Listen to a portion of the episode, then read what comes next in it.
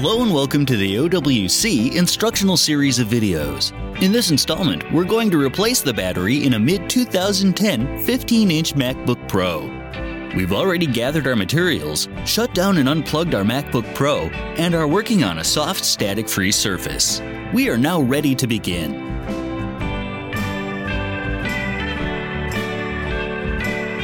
The first step is to close the MacBook Pro and flip it over.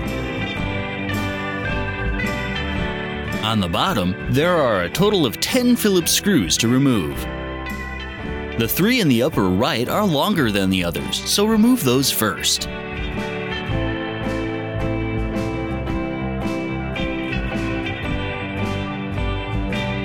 You can now remove the remaining seven screws, which are all the same size.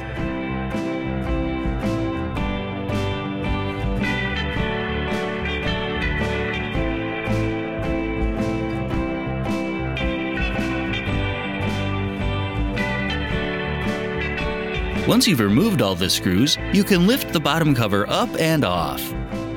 There are three tri-lobe screws holding the battery down which will need to be removed. Two in the open, and one hidden underneath the top part of this label. Simply peel back the label and you can remove this screw. As well as the other two.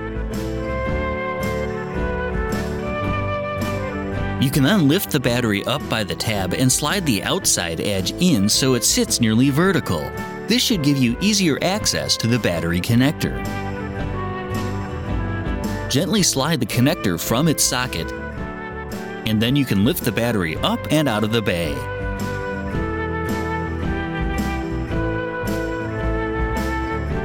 Set the outside edge of the new battery so that the indentations in its cover line up with the screw mounts on the frame.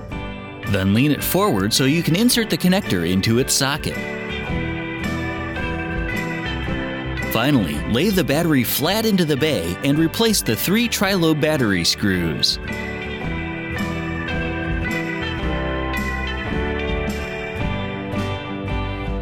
Set the bottom cover back into place and push down in the center until you hear the snaps. Then, replace the three top right screws which are longer than the others.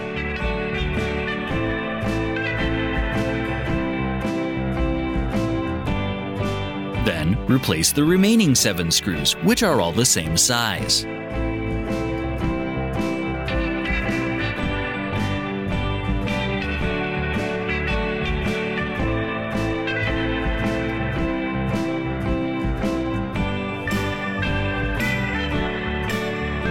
You may now flip the MacBook Pro over, open it up, plug it in, and turn it on.